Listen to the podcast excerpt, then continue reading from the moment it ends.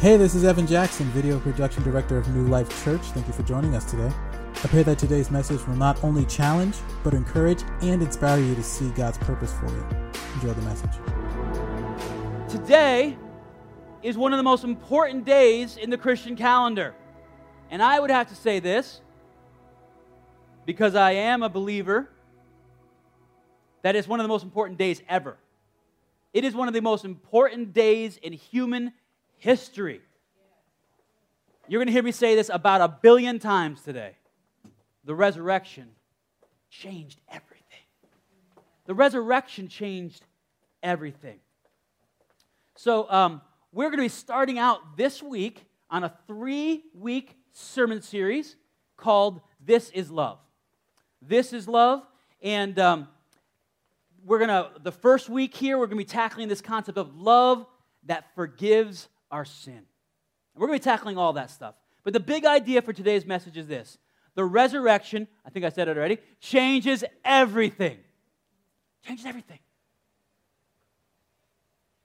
Because of the resurrection, we know what the cross was all about. Because of Easter, we understand the meaning of Good Friday. Without Easter, Good Friday is kind of a waste. Think about it. Without, without Easter, Good Friday is a tragic mistake. But because of Easter, we understand it was not at all. Okay? At the cross, Jesus died in our place for our sins. Jesus entered into our pain and our shame. We're going to talk a lot about shame today. Jesus came and took the weight of evil itself so that its power could be broken in the lives of individuals. And because Jesus did not stay in the grave, we see that death has no victory. The resurrection of Jesus Christ is God in His love freeing us from sin.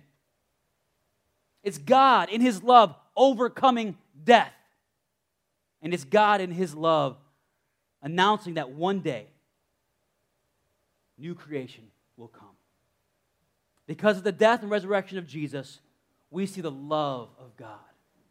When we look at Jesus, we can say, this is love. Greater love has no man than this, than a man lay down his life for his friends. Hallelujah. Hallelujah. Lord, thank you for this opportunity we have to be together today to, to commemorate this amazing point in history where everything changed. Lord, I thank you that for some reason you saw fit to redeem me. And so often I feel so unworthy of that redemption. But as we're going to find out today, shame only separates. You are constantly chasing after us to restore us to full humanity. And Lord, we thank you for that opportunity we have to recognize that today. And we ask this in Jesus' name. Amen. So today, we're going to start this series, and I want to talk about how God in His love is freeing us from sin. Now, sin is not a popular word. Nobody is, like, excited to talk about sin. Why do we talk, why do we why do we have such a hard time talking about sin? Because I'll tell you right now, because sin in us creates shame. And nobody likes that. We're going to get into that today. I, I'm excited about it. Sin is actually a, sometimes a confusing word. What is sin? Where does sin come from? How do I sin? What's a sin? What's not a sin? All these types of things. So I'm going to get break it down for you a little bit here. You know how kids can sometimes make a mess? Your kids don't do that? I mean, yeah, right? Kid, she's like, mm-hmm, yeah. No comment over there. But kids, kids can sometimes make a mess. And you know what happens? Sometimes kids will make a mess, or they'll break something, or they'll do something wrong. And they'll, instead of asking for help because they did something wrong, they'll try to fix it themselves. Like the child who writes on the wall with permanent marker and they know the instant they step back that, ooh, that looks pretty, but I'm in big trouble. So what do they do? Instead of getting mom or dad, mom and dad would probably not be happy about that, but they would help them, right? They would figure it out together. They go and grab a bottle of bleach. And instead of cleaning the marker off the wall, they've now taken the paint off the wall. The floor is bleached, the carpet is destroyed, and it's going to cost hundreds or thousands of dollars to fix because they didn't ask for help. Their shame kept them from engaging with the person who could help them and keep it from escalating. That's kind of how, like, how sin is. We do this as adults. We don't want to ask God for help. We want to try it on our own. We want to take measures into our own hands. And when a mess ensues, we resist asking for help again. This time because we're embarrassed and ashamed. This is how we, this is how we roll as human beings. Shame actually drives a wedge. Because of sin, shame dr- drives a wedge between our relationship with God. What happened in the very first sin? Adam and Eve sinned. And what happened? They hid themselves. That shame of knowing what they had done wrong moved them away from God. And they actually tried to make coverings for themselves because they felt exposed. Right? So that's what shame, that's what sin does. It causes shame that brings separation. Asking for help to resolve a mess we've made means admitting our faults. I don't know about you, but I'm I'm awesome at admitting my faults. I'm awesome at it. It's so easy. Oh, I'm wrong again. How, how, how many uh, people in here are not so good at admitting that you're wrong when you're wrong? Okay, I was being facetious. Okay, we all have that struggle. Some more than others, but we do. We don't want to admit our guilt. Guilt is uncomfortable. It's an uncomfortable feeling. And sorry is an uncomfortable word. We rather deny it, ignore it, recover on our own, or even justify our actions. Owning up is painful. And yet, that feeling of shame won't go away. The feeling that we've fallen short, that we've failed, eats away at us. It's uncomfortable. It's always there. It's like a monkey on your back. Our culture doesn't really have a word for this. Think about it. Our culture really doesn't have a word for this feeling, this unresolvedness. We tend to psychoanalyze our shortcomings so that they can be uh, recast or reduced, or the result of somebody else's problems. It's not my fault. I'm just a product of my bad parents. My parents, they didn't give me enough stuff. That's why I am the way I am. If they had just given me more stuff, I, I'm amazed. I'm going to go off on a soapbox here. I'm amazed at how many kids in my son's class, he's in is he sixth grade now? Yeah. Something like that. I lost track.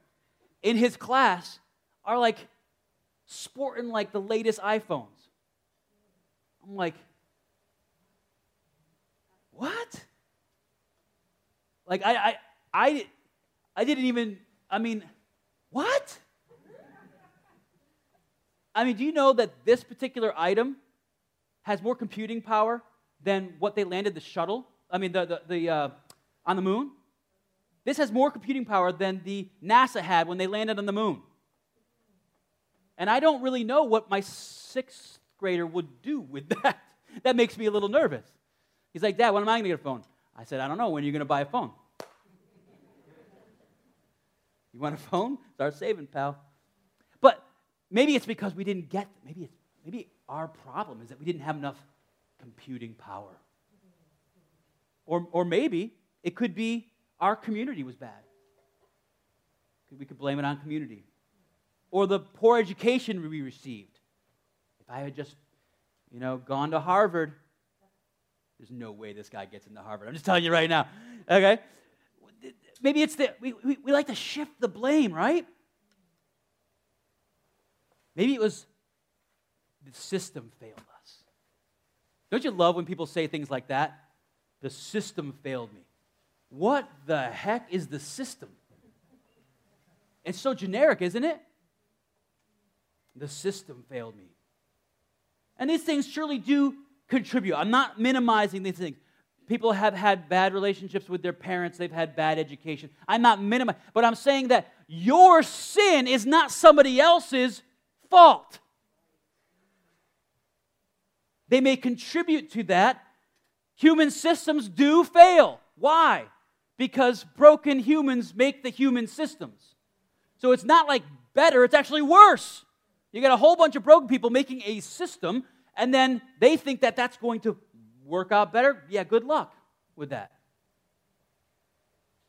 See, it doesn't erase the problem when you shift the blame. It actually expands it. It isn't just individuals who have failed. It's entire communities and systems because they are made up of people. And still, what is the word for that when everything fails? What is the word for failure? The Bible, you can only find it in theology. There's only a word for it. You can't find it in, in the world. You can only find it one place. And it's the word, it's three-letter word, S I N, sin. Sin. Romans three twenty-three says, "For all have sinned and fallen short of the glory of God." Well, Pastor, I only did like little sins. What does it take to fall short of the glory of God? Either you are equal on par with the glory of God. And if you are that person, I'd like to talk to you after church. I have a feeling I'm not going to get too many conversations along that front. Because n- either you're on par with the King of Kings and the Lord of Lords, or you have fallen short. And that is what we call sin. And sin separates us from God. Period. I mean, think about it. They ate a fruit. A fruit that they were told they weren't supposed to. So they didn't measure up to the glory of God. That's enough to separate us from God. Sin. So you, I only do little sins. Good for you. So you only eternally be a little bit separated from God. I mean, what? Or I do big, I only did one big sin. All right. Sin is sin, and it's that, it's that it's that not measuring up thing. So sin is a sense of missing the mark or falling to, failing to be what God created us to be. It is falling short of our original vocation. And what is that original vocation? Our first calling is to be God's image bearers who reflects God's wisdom and love and rule into the world. Sin is also rebellion. A turning away from God, a decision to move against Him or be independent from Him. Sin is a transgression, a crossing a line or boundary, a violation of another person. And ultimately, sin is a power. Sin is a power. Let me explain that. It is sin with a capital S. That holds us captive and paralyzes us with shame. Sin keeps you back. Sin keeps you down.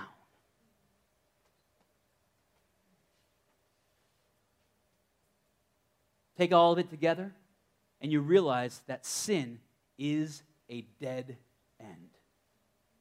It's a big, fat game over.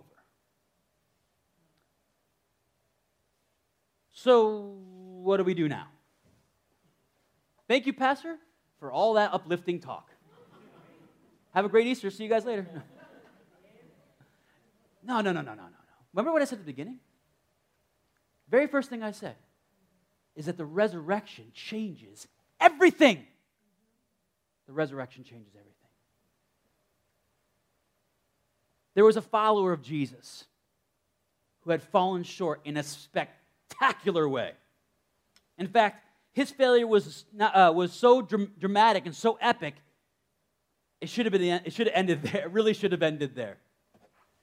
His name was Peter. Peter.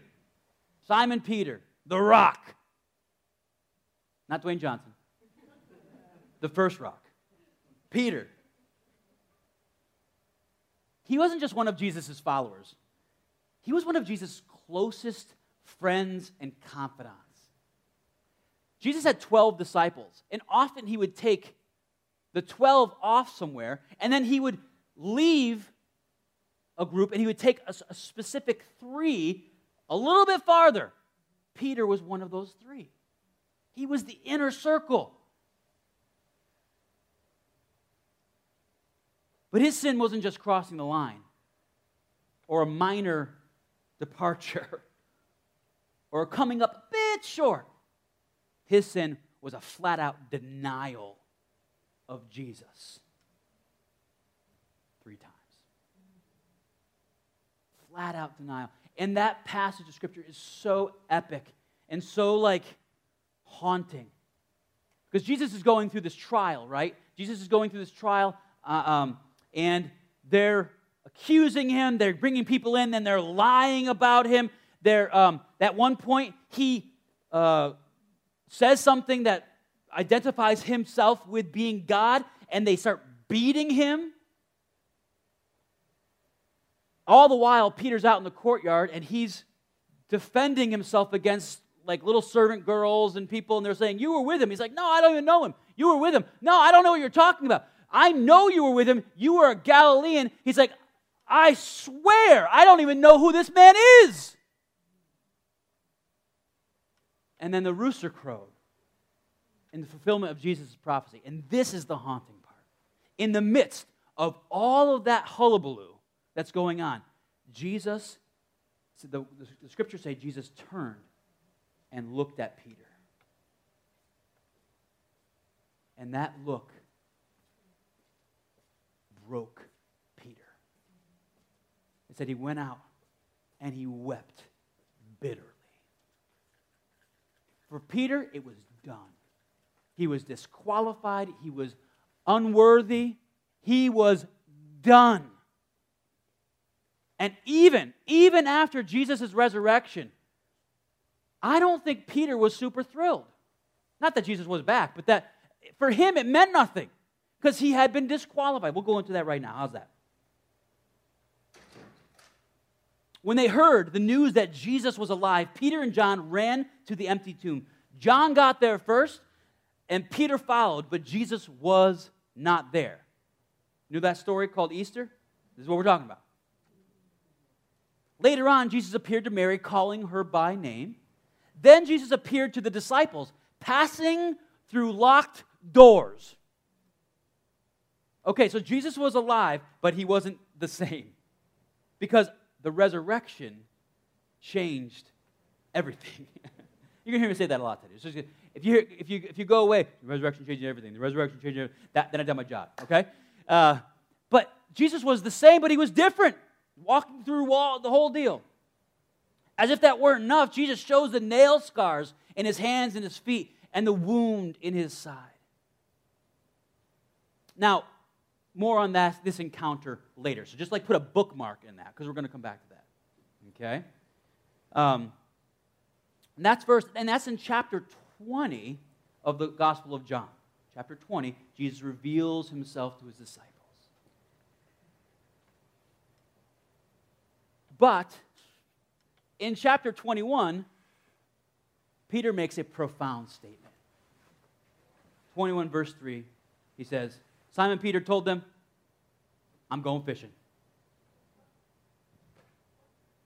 Jesus just walked through a wall, presented himself to his disciples, and Peter's like, I'm going fishing. And they're like, oh, we'll go with you. They set out on a boat, but throughout the night they caught nothing. Sounds familiar if you know your Bible. There's a very similar encounter with Jesus later, uh, earlier, I should say. So what must Peter have been feeling? Jesus just showed up, proved he is who he is, the risen Christ, and Peter's going fishing. What is he feeling? Maybe Jesus is alive, but that only makes things worse for me, doesn't it? I know that I shouldn't have denied him, but I did, and he knows I did. How can I ever truly face him?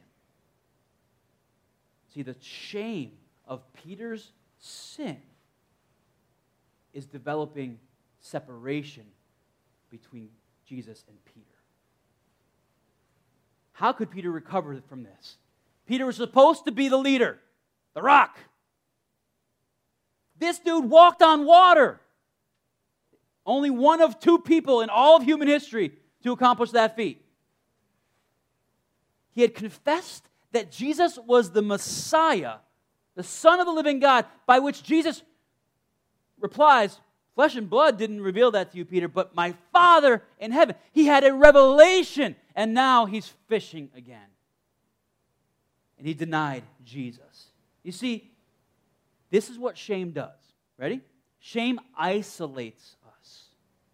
It sets us back to a time before. It says that our sins are uniquely disqualifying. Your shame antagonizes you by saying your sin is uniquely disqualifying.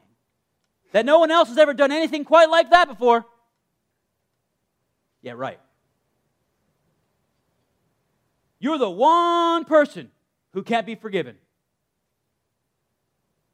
We've done the one thing that can't be set right. We've gone past the point of return. We've fallen too far, and that's what sin does. It causes shame that separates. Shame tells us it's game over, the end. And in a sense, it's true. Sin is a dead end. I don't want to minimize that. Sin is a dead end. Or as the Bible puts it this way, the wages of sin is death. Shame, the kind that comes from actual guilt, is not a liar. Shame is actually a thing that helps us. You know, like um, one of the things I, I uh, we said that to my kids the other day. We were like, if you had one superpower, what would it be? Think about it. If you had one superpower, and one of my kids said, I like to fly. The other one's like, I like to be invisible. I'm like, you're creeping me out. And one said, I would like to feel no pain. And I'm thinking, that's really a bad superpower. Because unless you're, unless you're Superman and impervious to injury, pain is your friend. Right? Think about it. Because if you don't have, if you're not impervious to injury and you have no pain, the, the supervillain's going to lop your arm off and you're not even going to be able to know it. Like, you know. Pain is actually... Pain sensors in your body are actually there to help you, to keep you safe, to allow you to have a mental uh, process that says, ow, that hurt. I don't want to do that again. So pain is actually your friend. Same thing as shame in, in, this, in, in, in some context. It helps you to say, this doesn't feel good. But what we do is we don't deal with the shame. We pass that shame off and we never get healed. We never make those mental connections of, yeah, we never, we never go to the Father and say, I'm sorry, forgive me, cleanse me, so that shame goes away, and then we build those mental connections. I'm not going to do that again. We always pass the buck, and we're constantly dealing with the, with the hurt of it. Okay, so it's not a liar. Shame is not a liar. It's just, think about this, it's just an incomplete narrative. It tells us the story as it stands without Christ. Jesus showed up that day in the middle of Peter's shame. It's incomplete. So when that guilt and that shame and that feeling comes in of because of sin, you have to complete the narrative or it will own you. Because I'm telling you right now, and you may have heard this before, but the resurrection changed everything. We're no longer having to stay at that point of sin bringing death, because the resurrection brings new life. Not just a clever church name. John twenty-one. When daybreak came, Jesus stood at the shores, but the disciples did not know it was Jesus. Friends, Jesus called to them. You didn't have, uh, you don't have any fish, do you? I love that. He's like, he knew already. No, they answered. They cast your nets on the right side of the boat, he told them, and you'll find, and you'll find some. So they did, and they were unable to haul it in because of the large number of fish. The disciple that Jesus loved said to Peter, that's John, by the way, it's the Lord. When Peter heard that it was the Lord, he tied his outer clothing around him, for he had taken it off, and plunged himself into the sea. Now, I don't know if you knew this, but like fishermen who fished at night, they typically fished like naked. Just the way it was, okay? Or so it, you have this Adam and Eve type feeling here, where he feels exposed. And the first time this happened, he said, teacher, leave me, get away from me, because I am a sinful man. And Jesus said, you know what? I know that. Follow me, and I will make you a fisher of men. This time, Jesus is reenacting the same play. And Peter, once again, feels that shame, but he goes to Jesus instead of asking Jesus to go away. I like that. I like that. What I love about this moment is that Jesus meets Peter where he's at. Peter tries to retreat to his old familiar place, his comfort zone, and Jesus meets him there. Jesus didn't just meet Peter there. Jesus reenacts the scene of Peter's first calling. What does that mean? It means to Peter, this is still your calling. Things haven't changed so much. You just have a problem with sin. But I'm telling you right now, because I rose, things are different now. And that, that shame doesn't have to define you. It was like he was taking Peter back to the start, back to where it all began. But something is radically different this time, now that the resurrection has occurred. Because the resurrection changes everything. And it changed the way Jesus even called Peter. When Jesus first called Peter, it was about the purpose. Follow me and I will make you a fisher of men. This second time, it was about a person. He said this, Peter, do you love me? And Peter said, yeah, I love you. Of course I do, Lord. Why would he ask him that? I have a, I have a feeling it's because when Jesus broke into that locked room, Peter didn't respond very good. All the disciples are like, woo, Jesus is back. And Peter's like, yay. What does that mean for me, you know? So he has, and, and that would be, that would be okay. Jesus didn't have to pursue Peter, but he made a point of going after Peter as an individual and dealing with Peter's individual sin. I love it. That makes me think that Jesus is not just about the church. He's about Rebecca. He's about Jason. You sit in the front row, you get picked on. He's about the individual. He's about you. He loves you. And he wants to help you through your guilt and your shame and your sin, because that's why he came. That's why he died. And that's why he rose. He asked Jesus, he asked Peter three times, do you love me? What does that coincide with? Didn't Peter deny Jesus three times?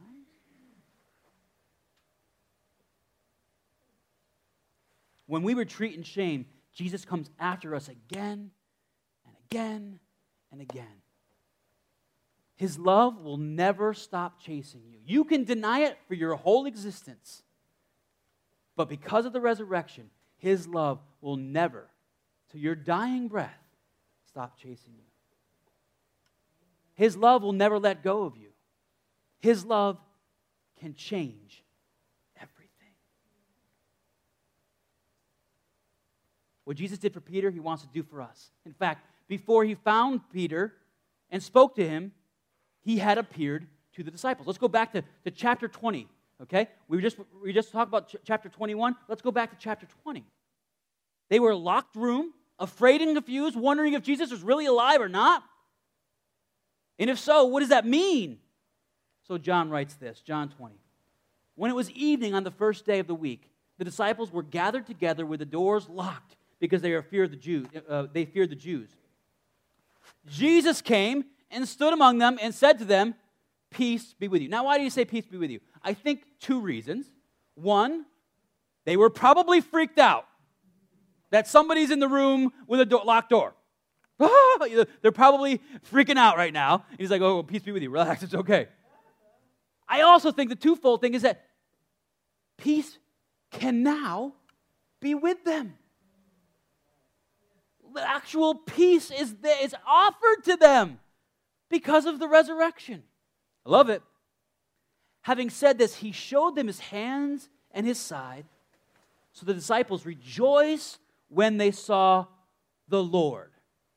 Now I'm wondering if that was all of them. Now I'm sure Peter was happy that Jesus was not dead. But I can only picture Peter be like, "Yeah, oh man, he looked right at me. There's no denying it. He knows what I did." And that's the case with all of us, guys. There's no point in hiding sin from an all-knowing God. Just ask for the help. Don't make it worse by using the bleach. Ask, go to him. He already knows. He already knows. But I don't know how Peter felt. Jesus said to them again, "Peace be with you." Maybe he was talking to Peter at that point. I don't know. He said it twice, and he's like, "Everybody's happy. Peter, come on, man. Peace, right? Come on. As the Father has sent me, I also send you." Now listen to this. This is crazy stuff here. After saying this, he breathed on them and said, "Receive the Holy Spirit."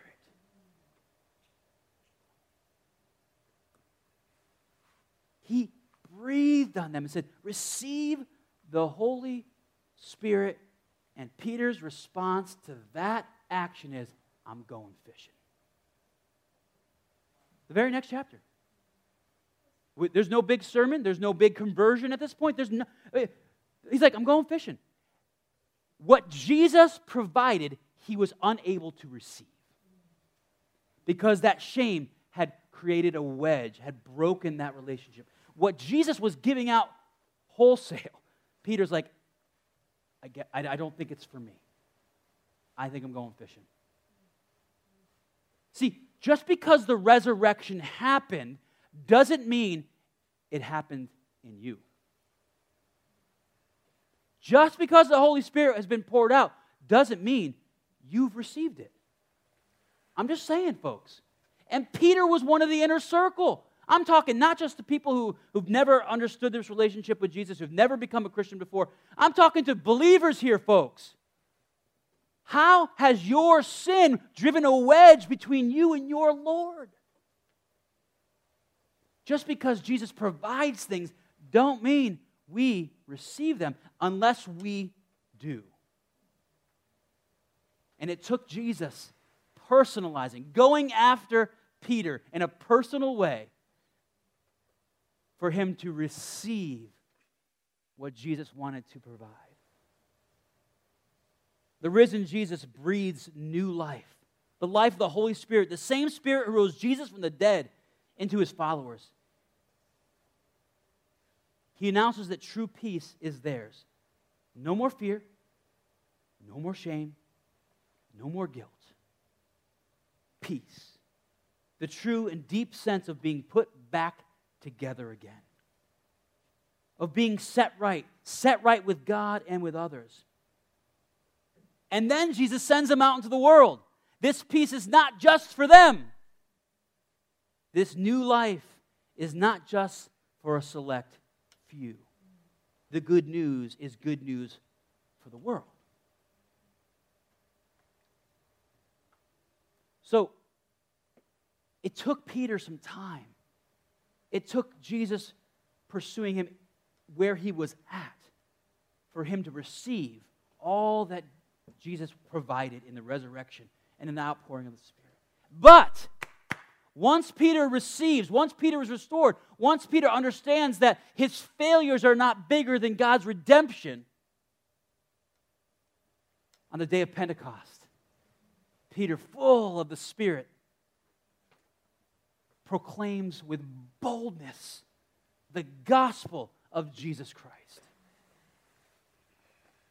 And many, many people got saved that day. It's, it's, it's an exciting thing. When we receive what God, what Jesus already provided, everything changes. He heals. He restores. Because of the resurrection, sin it, um, can be forgiven. You don't have to live that way anymore. Jesus offers that. Think of it. Our sins, our missing the mark, our failing, falling short, our transgressing and crossing the line are forgiven because Jesus died and rose again. And the power of sin that keeps us bound, that paralyzes us, that holds us in the same pattern of failure over and over and over again is broken because of Jesus. To be forgiven is to be free. Free from guilt, free from shame, free from the power that has enslaved us. And think about this. Free to be fully human. What? Pastor, shouldn't we be better than that? Why? God made you human. Is that good enough for you? But He made you human, and He wants you to be fully human. What does that mean? Reflecting the image of God into this world, showing His power and His forgiveness and His love. Being fully human is embracing our identity in Christ. Peter's life changed that day. He went on to lead the start of a movement that we would later call the church. The leader of it, this guy who went fishing because he wasn't good enough, because he was full of shame, started the church. He preached boldly and suffered greatly. But he didn't, but, but that suffering didn't stop him because he, he loved Jesus. Jesus called him and said, "Do you love me?" He said, "Absolutely." He was willing to go the distance.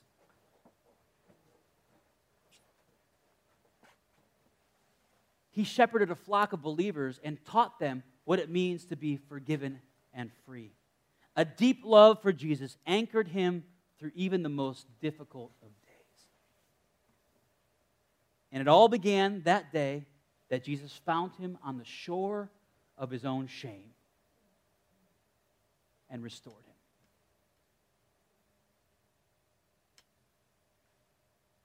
If Jesus had just died,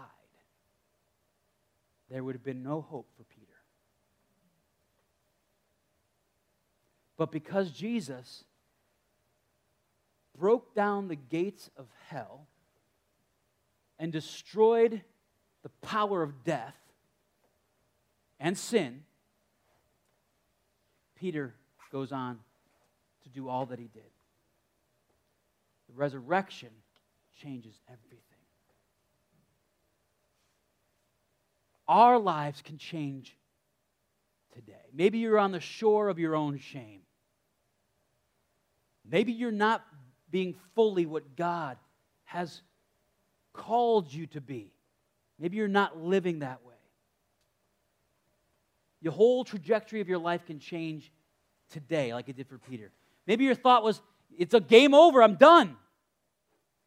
That you've hit the dead end, and because of mistakes you've made, or the destructive habits you've incorporated into your life have disqualified you. Maybe you have walked with the Lord, but have reverted back to the old habits and old sins. Maybe you've gone back to fishing. Jesus is pursuing you today. He wants to remove the stain of sin and shame and forgive you, heal you, and restore you. That's what we call good news. It ain't over. It's good news. That's the gospel. It's good news. Because of the resurrection, Jesus can invade our space and change things. You don't have to live like that anymore. I'm, I'm, I'm talking to, listen, I'm talking to Christians right now because I have known so many pathetically miserable Christians.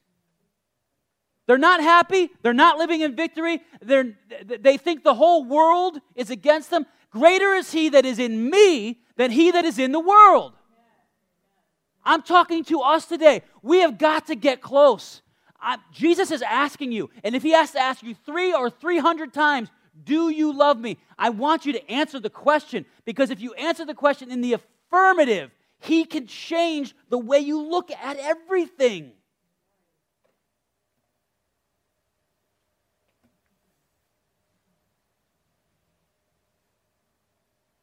It's good news. It's not over, because Jesus carried our sins upon himself on the cross. Why would he do that? Because he loves you. Because God raised Jesus from the dead in victory over sin and death. It is not over. Sin is not the end anymore. The scripture tells us that because God proved his own love for us, that while we were still sinners, Christ died for us. While we were enemies of God, while we were stuck in our sin, while we were caught in that trap, Jesus came and died for us. Before we knew how to call his name, God came running after us. God came running after you. And he wants to meet you on the shore of your own shame and tell you, things are gonna change. With me, things are gonna change. That's what Resurrection Sunday is all about. It's not like it was before. Something is different, and that difference is that Jesus did the work on our behalf. Today is your day. This is love, and it changes everything. Would you bow your heads with me?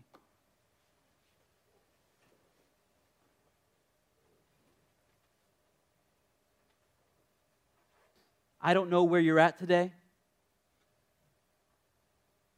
but I don't think there's any better day to get healing than on the day that Jesus conquered sin and death. Maybe you've been following the Lord for a long time, but you're not living in victory.